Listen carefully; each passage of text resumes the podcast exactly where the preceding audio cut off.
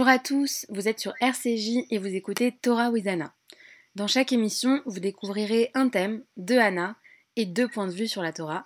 Et aujourd'hui, on vous parle d'éducation. L'éducation, c'est un thème qui nous tient à toutes les deux très à cœur parce que de façon différente, on travaille toutes les deux dans l'éducation et c'est un sujet qui nous passionne vraiment. Donc on est ravis de pouvoir en parler aujourd'hui. On commence par s'intéresser à l'étymologie des mots qui constituent ce sujet et notamment ici l'éducation. Alors Anna, est-ce que tu pourrais nous parler un peu de l'étymologie euh, des mots qui sont relatifs à l'éducation en hébreu?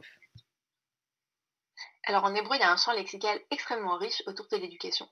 Éducation, en soi, en hébreu moderne et en hébreu ancien, ça se dit chinour. On le retrouve par exemple dans le Sefer HaChinour, qui est un ouvrage euh, du XIIIe siècle espagnol anonyme, qu'on peut traduire par livre de l'éducation, et qui va venir expliquer les 613 mitzvot et leurs raisons. Aujourd'hui encore, on l'utilise dans le cadre euh, de l'enseignement. C'est un livre qui est, qui est pas mal étudié. Mais le mot qui m'intéresse le plus, c'est le mot de rave. Rave, c'est le mot qui est donné en français rabbin. Euh, ça veut dire maître en hébreu. Ça vient de la racine resh vet, vet, qui veut dire la grandeur, euh, et qu'on retrouve aujourd'hui encore en hébreu moderne, par exemple, quand on dit toda rabba, ça veut dire un grand merci ou un merci en grande quantité. Donc euh, l'étymologie resh vet, ça renvoie à quelque chose de grand. Dans le Tanar, quand est-ce qu'on l'aperçoit pour la première fois, cette racine euh, C'est dans la Genèse, dans un commandement bien connu que Dieu donne à Adam et Ève, prou ou vous, croissez et multipliez. Donc prou, croissez, ou et vous, c'est généralement traduit par multiplier, devenez plus grand en quantité, plus grand en nombre, mais on pourrait aussi le traduire par faites des enfants et rendez-les grands, vous, élevez-les. Or, qui élève, qui remplit le commandement de vous au sens d'élever, c'est les parents, bien sûr, et c'est aussi le Rav qui fait le commandement de vous, comme on peut l'entendre. Et le Rav, c'est une figure qui est très importante dans le judaïsme. Nos rabbins les personnes qui aujourd'hui euh, font euh, le, service religieux, euh, c'est littéralement nos maîtres, nos enseignants. Et la figure centrale de la Torah, évidemment, Moïse, Moshe, on l'appelle comment? On l'appelle Moshe Rabbeinu. Moshe, notre maître, Moshe, notre enseignant. Enfin, deux mots sur deux racines qui sont également très centrales autour de l'apprentissage. le mot lomed, j'apprends, qui a donné donc même dalet, la racine en hébreu, qui a donné l'imoudim, les études, ou encore le Talmud, l'étude, euh, et la Torah, d'où ça vient, puisqu'on parle de Talmud, on pense souvent au Talmud Torah. L'étude de quoi? L'étude de l'enseignement. Ça pourrait même paraître une, sorte de l'appel IFEM. On étudie quoi? On étudie ce qu'on nous enseigne. Euh, et donc la Torah, effectivement, c'est l'instruction. Ça vient d'une racine qui veut dire montrer, guider, instruire. En quelque sorte, le chemin euh, qu'on nous donne pour nous guider dans la vie. Ça a aussi donné par exemple le mot de moré, mora, l'enseignant. Voilà un petit peu euh, les différents mots autour de l'éducation en hébreu. Anna, euh, en français, qu'est-ce que ça donne? Ça vient d'où le mot éducation? Alors, en français, éduquer, ça vient du latin, comme la plupart de nos mots, ex ducere, c'est-à-dire guider, conduire hors de quelque chose. Et donc, il y a euh, toute une idée autour du mot éducation. On va faire sortir euh, l'enfant de son état premier. C'est d'ailleurs euh, ce que euh, nous dit le, dictionnaire de la langue pédagogique. Éduquer, ça consiste soit à faire sortir l'enfant de son état premier, soit à faire à le faire sortir de lui-même, de ce qu'il possède virtuellement. C'est-à-dire que il y a dans l'éducation le fait qu'on va s'affranchir comme une forme de libération. Éduquer, ça veut dire donner à l'autre la possibilité d'être libre, de se sortir de sa condition et, euh, de, s'élever. Euh, et j'aime beaucoup cette idée euh, dans, la langue française, en tout cas pour le mot éducation. Alors l'éducation, évidemment, ça a donné à beaucoup de sociologues et de philosophes l'envie de le définir, et il existe des centaines de définitions de l'éducation. Moi, j'en ai retenu une seule, celle du sociologue Durkheim, qui dit que l'éducation, c'est l'action exercée par les générations adultes sur celles qui ne sont pas encore mûres pour la vie sociale elle a pour objet de susciter chez l'enfant un certain nombre d'états physiques, intellectuels et moraux que réclame de lui la société dans son ensemble.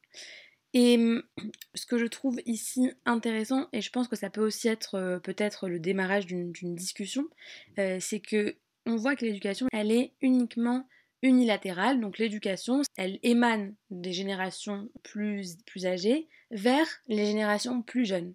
C'est pas du tout un échange. Et d'ailleurs, donc éduquer, donc c'est le mouvement qui vient de l'adulte vers l'enfant, et apprendre, c'est le mouvement qui vient, qui va de l'enfant vers l'adulte.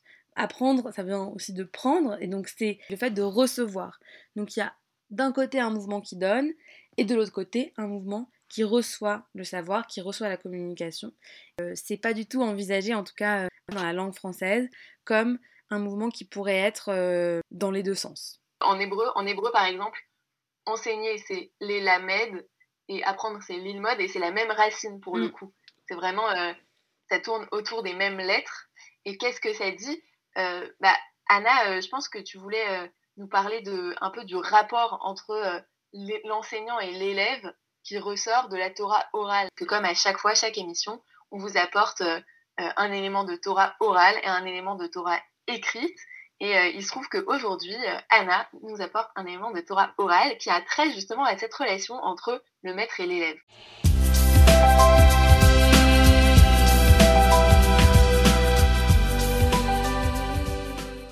Dans l'enseignement, dans l'éducation, il y a un mouvement qui paraît être celui du maître vers l'élève, qui est donc le don, et puis un mouvement de l'élève vers le maître qui est la réception, le fait de, recevoir ce don.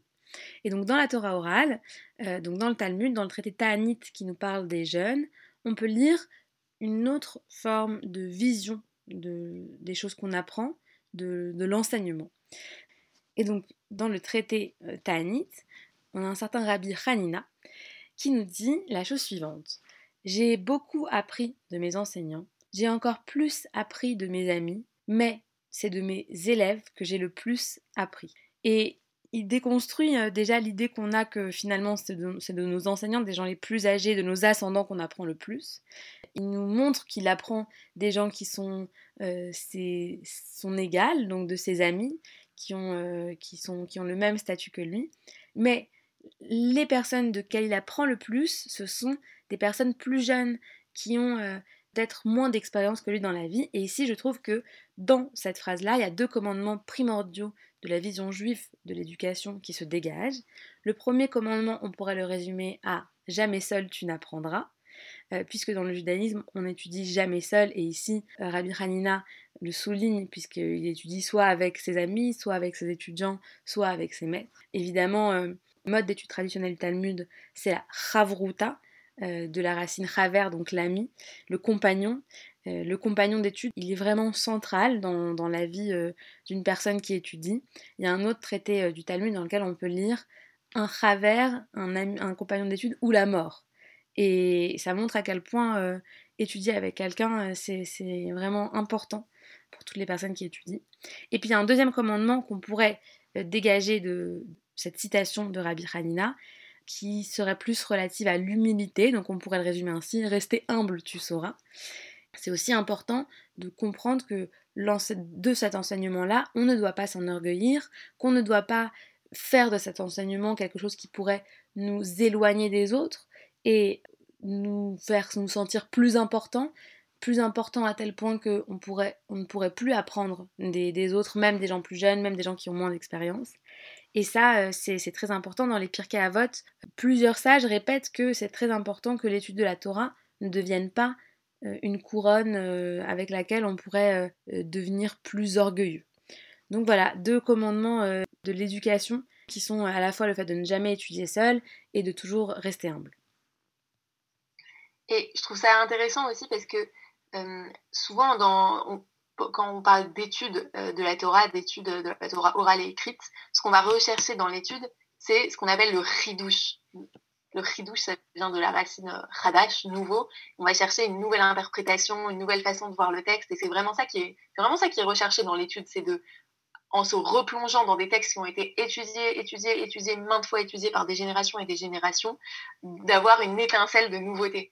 Et finalement, c'est assez logique du coup, d'apprendre aussi de ces étudiants, parce que les étudiants, ils vont avoir moins d'expérience, mais peut-être un regard neuf. Et donc, la combinaison des deux, à la fois, voilà, la, relation entre le maître qui euh, a une connaissance très importante, une expérience, et l'étudiant qui euh, a un regard neuf, c'est peut-être bah, de là que naît l'étincelle justement de l'étude.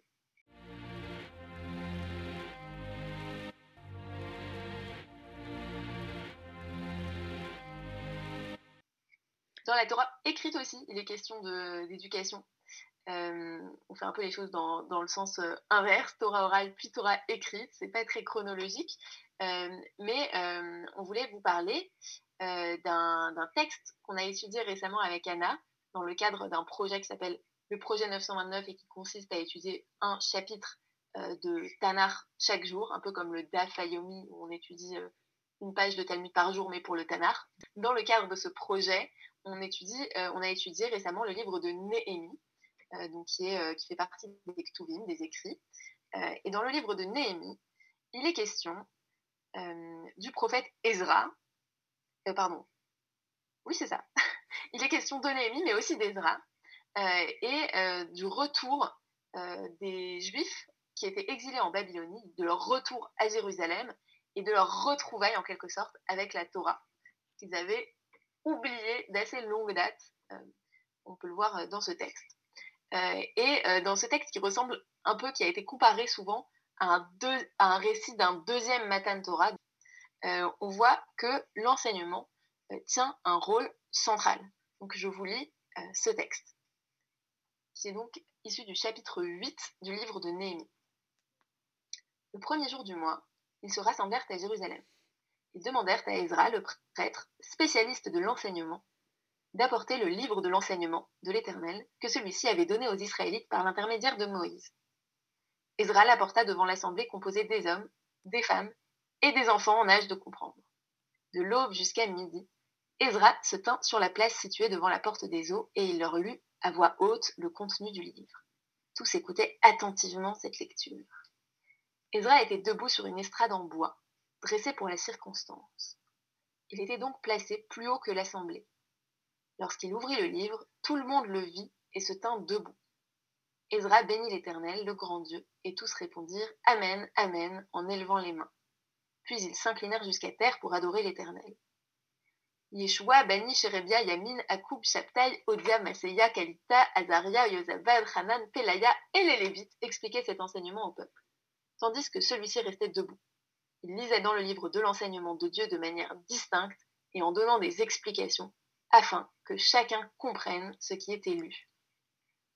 Donc on voit bien euh, ce moment, un grand moment d'enseignement, un grand moment d'éducation dans cette espèce de second don de la Torah, avec euh, plusieurs personnes qui tiennent le rôle des enseignants. Ezra en premier lieu, bien sûr, avant tout, qui est sur une estrade. Donc cette fois-ci, c'est marrant parce que on parlait d'horizontalité à l'instant avec Anna et c'est plutôt ce qui est recommandé dans la Torah orale, mais là qu'on a quand même un rapport de verticalité où il y a Ezra qui est sur une estrade au-dessus des autres.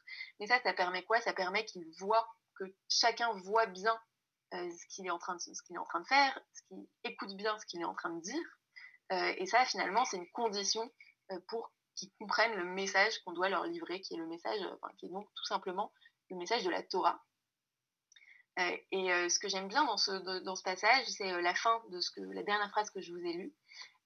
les autres enseignants, parce que Ezra, en quelque sorte, délègue, il n'est pas le seul enseignant, il a une armée d'enseignants avec lui, Yeshua, tous ces noms un peu, un peu étranges, et les Lévites, et tous ces enseignants lisent le livre de l'enseignement de Dieu, comprendre donc la Torah, et le texte nous précise qu'ils le lisent de manière distincte, en donnant des explications Certains commentaires disent que ça veut dire qu'ils le lisent en langue euh, vernaculaire, en traduisant en araméen au lieu de le lire en hébreu pour que chacun comprenne. Euh, et euh, voilà, c'est ce que nous dit le texte, afin que chacun comprenne ce qui est lu. Donc il y a vraiment un souci de la part de ces enseignants de faire comprendre à chacun, aux hommes, mais aussi aux femmes et aux enfants, faire comprendre le message de la Torah. Et d'ailleurs, c'est un passage duquel les sages du Talmud ensuite vont instaurer la lecture hebdomadaire de la Torah, donc euh, le lundi et le jeudi, euh, et le samedi matin aussi. Et donc du coup, ça, ça nous fait euh, vraiment nous questionner parce que lorsque Ezra et, ses enseignants, collègues lisaient la Torah et l'expliquait au peuple. Il y avait vraiment un, vrai travail de pédagogie, tout le monde devait comprendre.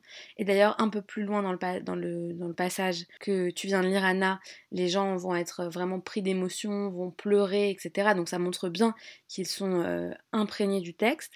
Et aujourd'hui, quand on se rend à la synagogue, euh, pour euh, la lecture de la Torah. C'est assez rare qu'il y ait des gens qui soient complètement hébraïsants et qui comprennent tout ce qui est lu. Et c'est vrai que souvent, ça peut exclure certaines personnes qui ne se sentent pas euh, vraiment concernées lorsqu'elles ne comprennent pas, euh, lorsqu'il n'y a pas un, effort de pédagogie qui est fait. Il peut y avoir un vrai désintérêt finalement de, ce, de ce moment super intéressant et unique dans, dans, le quotidien juif de lire la Torah. Comment est-ce qu'avait été pensée cette pratique? Elle avait été pensée surtout pour que le peuple puisse comprendre. Euh, le Chazan, celui qui lit, n'est pas seul, il est accompagné de tout un corps, d'un corps enseignant qui vient euh, ensuite euh, expliquer à chaque personne, à chaque personne qui se trouve dans l'assemblée, ce qui est lu. Oui, c'est vrai. Alors aujourd'hui, ce qui reste de ça, peut-être, c'est la dracha du rabbin. La dracha, dracha, littéralement, ça veut dire explication. Mine de rien, même si euh, dans les cas où il y a une dracha en français, ce qui est d'ailleurs pas toujours le cas, ça il n'en reste pas moins que euh, on loupe quand même une partie du sens euh, si on n'est pas hébraïsant. Et peut-être que ça, c'est quelque chose qu'il faudrait développer dans les communautés en France encore plus que ça peut déjà l'être. L'apprentissage de l'hébreu pour tous, parce que c'est une base essentielle pour pouvoir, pour pouvoir comprendre à la fois d'ailleurs la Torah, mais aussi, et aussi la tfila, enfin la, prière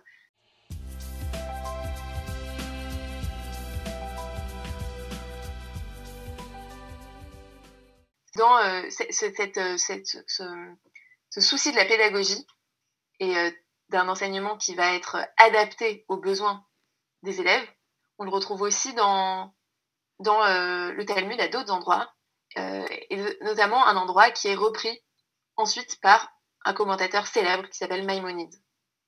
Donc comme d'habitude, on vous propose chaque semaine un commentateur traditionnel et un commentateur moderne ou peut-être une commentatrice cette semaine pour euh, vous parler du sujet qu'on a choisi. Et donc Anna, cette semaine, euh, c'est toi qui nous présente un commentateur euh, traditionnel. Exactement. Et donc le commentateur dont je voulais vous parler, c'est Maïmonide. On en a déjà parlé dans cette émission à de nombreuses reprises. On l'adore. Maïmonide, donc le Rambam, qui était un commentateur espagnol du Moyen Âge, très célèbre pour son guide des égarés, son ses Mishneh Torah. Donc, dans euh, son travail des Mishneh Torah, il établit une loi qui est tirée en réalité du Talmud, du traité Baba Batra, bref, dans laquelle il dit 25 enfants étudient avec un seul maître. S'ils sont plus que 25 et moins que 40, on donne au maître un assistant pour l'aider à enseigner. S'ils sont plus de 40, on donne deux maîtres pour les enfants. Donc là, il est question des effectifs par classe, du nombre d'enfants par classe, un sujet qui, euh, a fait l'objet de, réformes récemment. On peut penser euh, la division par deux du nombre d'élèves par classe dans les CP euh, ces dernières années. enfin, c'est un sujet qui est un sujet de politique de l'éducation encore tout à fait moderne, tout à fait d'actualité. Et d'ailleurs, cette règle établie par Maïmonide, donc une classe doit avoir maximum 25 enfants entre 25 et 40, il faut un prof, mais aussi un assistant. Et euh, quand il y a plus de, 40 élèves, du coup, on divise la classe en deux et on, donne un maître par, par, classe, donc euh, ça fait deux classes. Cette règle, qui est établie par Maïmonide, elle a été testée et validée par euh, la science moderne, par des travaux de l'économiste israélien Joshua Angrist du MIT, qui d'ailleurs a eu le prix Nobel cette année et qui avait publié il y a quelques années un, papier de recherche euh, qui s'intitulait, qui parlait de la Maimonides Rule, donc de la loi, euh, de, la règle de Maïmonide, et euh, qui avait, avait testé, qui effectivement avait dit c'est vrai que ces, chiffres sont à, peu près les bons, sont à peu près validés par la science. c'est comme ça qu'il faut constituer des classes avec à peu près, en tout cas, ce nombre d'élèves.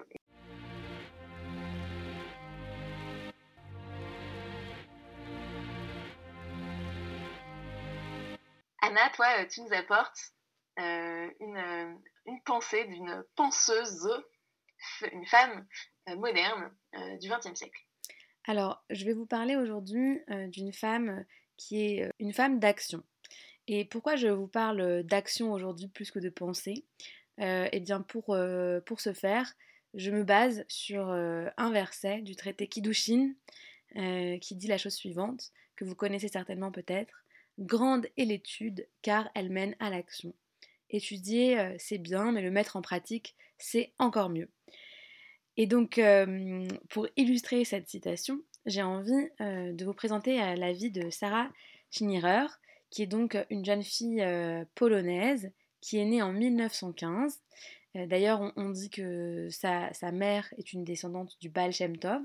Du donc Sarah est dans une famille dans laquelle il y a plusieurs garçons et elle est très attachée à la tradition juive.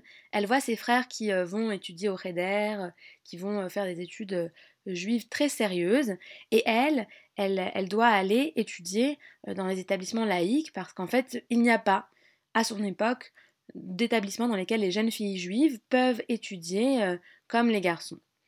Et son père, il voit son, intérêt pour les études juives, même au sein de ses amis, c'est la personne la plus pratiquante, la plus pieuse, et il lui permet d'étudier chez eux des textes traduits en yiddish, parce qu'elle n'a pas l'éducation même pour pouvoir lire les textes en hébreu. Et donc en fait, Sarah, elle observe la chose suivante. Elle voit que les garçons, eux, ils ont une éducation juive de qualité, ils peuvent vraiment étudier beaucoup, ils peuvent étudier le Talmud, la Torah, enfin voilà, toute la tradition juive. Et les femmes, pas du tout. Donc elles, se, dirigent vers des établissements laïques. Et donc ce qui se passe, c'est qu'il y a vraiment un énorme euh, trou qui se creuse entre les femmes et les hommes. Et elles voient là-dedans vraiment un grand danger euh, pour les communautés juives, parce que comment les, des foyers juifs vont se construire euh, avec une telle disparité de, connaissances, une telle disparité entre euh, la tradition, dans, le, savoir de la tradition, surtout que les femmes ont aussi un rôle bah, d'éducatrice, et donc du coup comment vont-elles élever et éduquer des enfants à la tradition juive si elles-mêmes ne l'ont pas été? Donc elles décident en 1917 de créer une école qui s'appelle le Bess Yaakov. Elle prend euh, le nom Bess Yaakov d'un midrash qui est relatif au don de la Torah et qui parle des femmes et des hommes. Donc du coup, elle veut transmettre une éducation juive aux femmes pour qu'elles aussi puissent y avoir accès. Et c'est un, immense succès parce qu'en fait, euh, les Bess Yaakov, il y en a encore aujourd'hui. Euh, elle, elle meurt en 1935, euh, mais elle a été soutenue euh, par des grands décisionnaires comme le Chafetz Chaim, par exemple, qui estime qu'il est essentiel que les femmes puissent avoir accès à l'éducation. Et grâce à, son initiative, de nombreux, nombreux Bessiakov se sont créés, et, notamment sous les auspices du mouvement Agudat, Israël. Et donc, du coup, c'est pour ça que voilà, les, les Bessiakov ont pu se répandre partout dans le monde. C'est aussi une, autrice, puisque elle a écrit des pièces de théâtre, elle a écrit des nouvelles, euh, toujours à portée éducative, euh, à portée pédagogique, pour pouvoir euh, transmettre des enseignements éthiques et moraux. Et, je trouve que c'est vraiment une histoire super inspirante. déjà, c'est vrai que très rarement on parle de femmes parce que il y a peu de commentatrices et donc du coup quand on a l'occasion de parler d'une femme qui a vraiment changé le destin de beaucoup beaucoup de jeunes filles, bah, il faut saisir cette opportunité. L'émission s'achève ainsi sur cette note inspirante, justement. Merci d'avoir écouté Torah Widana sur RCJ. On vous dit à dans 15 jours. Si vous avez envie qu'on traite d'un sujet en particulier, n'hésitez pas à nous écrire, euh, soit sur notre page Facebook Lada ou sur notre Instagram Torah Widana.